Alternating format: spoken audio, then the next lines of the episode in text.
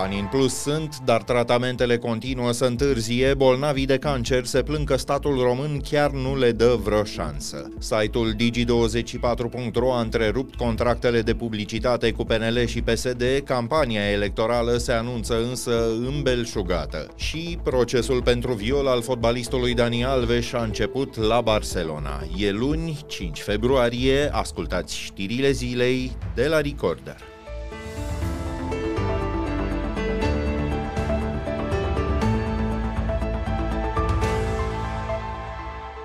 Statistica e cu adevărat înfricoșătoare. Numărul de cazuri noi de cancer din România a fost anul trecut cu 21% peste cel din 2022. Federația Asociațiilor Bolnavilor de Cancer avertizează că peste 500 de mii de oameni sunt în prezent în evidențele medicilor. Doctorii și pacienții deopotrivă așteaptă încă să intre în posesia aproape 40 de tratamente noi incluse pe lista celor gratuite și compensate. Cezar Irimia e președintele federației. Cred că sunt 39 uh, din câte mi-aduc aminte de, de medicamente noi introduse pe listă sau uh, uh, indicații noi, uh, iar 11 nu au alternativă uh, terapeutică. Aici aș putea să vorbesc de cancerul triplu negativ, unde peste 800 de femei în România ar putea beneficia de tratamente salvatoare de viață. Potrivit lui Cezar Irimia, deși fondurile alocate sănătății au sporit, tratamentele continuă să întârzie, iar decalajul față de Uniunea Europeană în privința celor inovatoare se menține constant la circa 5-6 ani.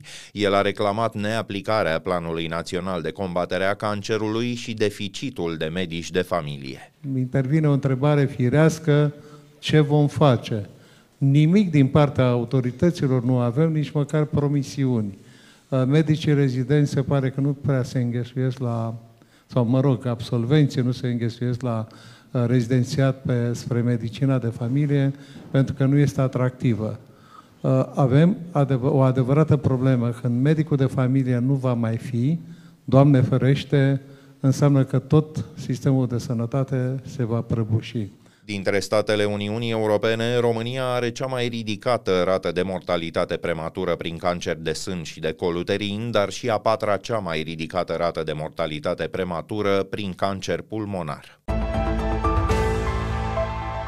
au ajuns la guvern cu un gând, au plecat tot cu ideea cabinetului. Sindicatul Sanitas a obținut o majorare salarială de 15% în urma discuțiilor cu Marcel Ciolacu în două tranșe, martie și iunie. Angajații și-ar fi dorit 20%, dar e adevărat că toți bugetarii primesc oricum 5% în plus de la 1 ianuarie. Negocierile vor continua cu reprezentanții ministerelor pentru că nu e limpede câtă lume va încasa banii promiși. Sindicatele Sanitas și Solidaritatea Sanitară protestează de două săptămâni încoace și amenință chiar cu greva generală. Angajații reclamă discrepanțele salariale din sistem, deficitul de personal și supra-solicitarea.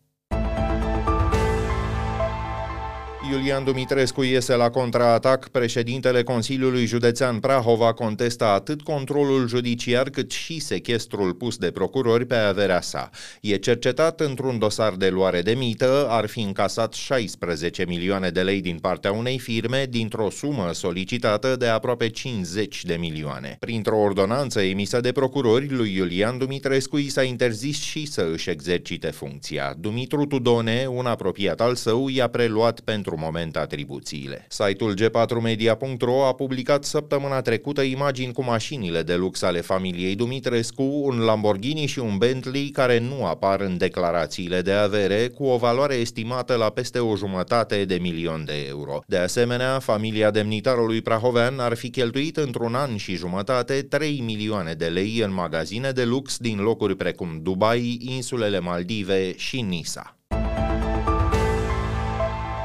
Site-ul Digi24.ro a întrerupt contractele de publicitate politică intermediate de o agenție în urma unei serii de anchete a cotidianului Libertatea. Ziaristul Cristian Andrei a dezvăluit că numai anul trecut PNL și PSD au cheltuit peste un milion și jumătate de euro pentru articole care nu erau marcate drept publicitate. Decizia se referă însă doar la conținutul online și doar la perioadele din afara campaniilor electorale. Or, după cum amintește Cristian Cristian Andrei, în acest an sunt programate numai puțin de patru rânduri de alegeri.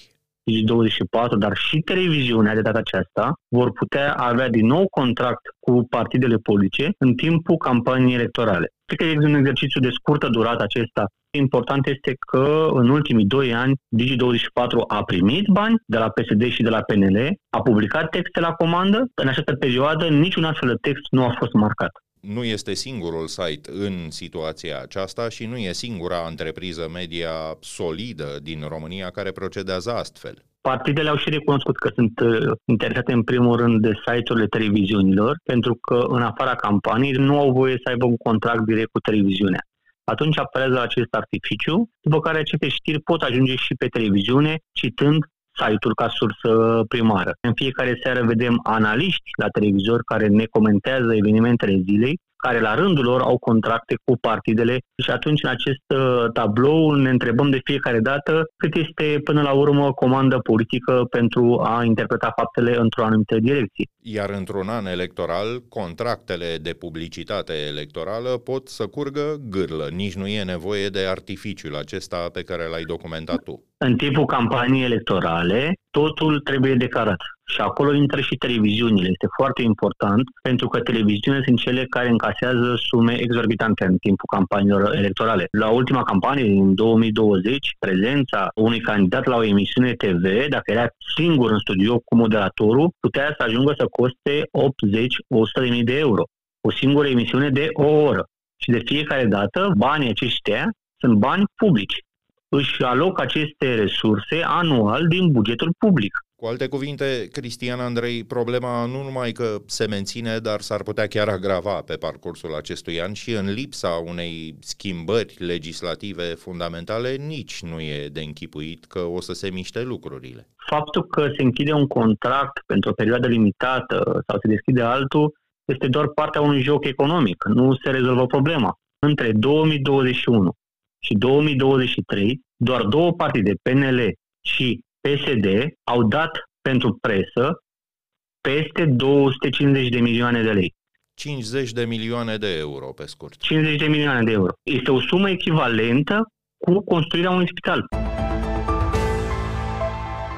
Pentru a cincea oară de când a izbucnit războiul dintre Israel și Hamas, ministrul de externe al Statelor Unite, Anthony Blinken, a ajuns în Orientul apropiat. A aterizat în Arabia Saudită la scurt timp după ce armata americană și cea britanică au atacat noi poziții ale rebelilor Houthi din Yemen. Operațiunile acestora împotriva mai multor vase comerciale din Marea Roșie au îngreunat semnificativ comerțul global. Statele Unite plănuiesc de asemenea noi raiduri asupra unor grupări susținute susținute de Iran. În weekend, vizate au fost organizații aflate în Irak și în Siria. Anthony Blinken va trebui să tempereze îngrijorările potrivit cărora acțiunile armatei americane alimentează, de fapt, violențele din regiune. În fruntea agendei sale se află însă urgențele umanitare din fășia Gaza și negocierile menite să ducă la eliberarea a peste 100 dintre ostaticii răpiți de Hamas pe 7 octombrie. Riposta Israelului a făcut zeci de mii de victime, potrivit oficialităților Hamas, iar numeroase localități din Gaza sunt acum în ruine.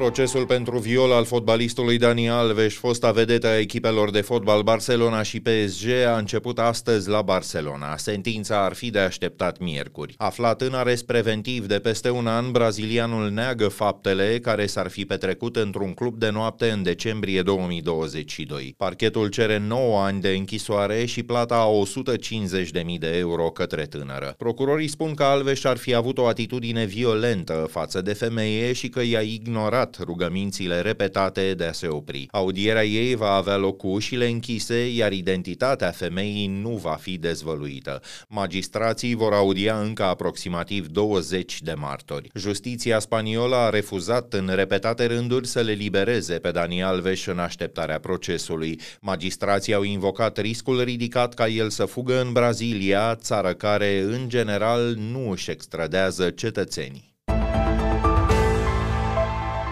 La rubrica Fast Forward, alte știri care ne-au atras azi atenția, texte la prima vedere din doi autori români în viață, un fragment dintr-un roman de Simona Antonescu și unul dintr-un articol de profesorul Liviu Papadima. Iată ce a presupus simularea probei de limba română de la evaluarea națională. Mai puține, adică arhaisme și regionalisme decât în anii anteriori. Pentru prima dată, lucrările au fost scanate și vor fi corectate digital. Ministra Educației evitase zilele trecute să facă vreo referire la numărul elevilor așteptați să susțină simularea. Astăzi au dat testul peste 164.000, adică mai bine de 93% din total. Aproape 12.000 dintre cei înscriși în clasa 8 au lipsit, rezultatele sunt așteptate pe 23 februarie. Am plăcerea de a vă prezenta o platformă creată cu sprijinul Băncii Centrale a României pentru cetățeni și pentru țară. Astăzi ea devine disponibilă pentru fiecare cetățean român și are ca scop creșterea veniturilor cetățenilor noștri la un nou nivel.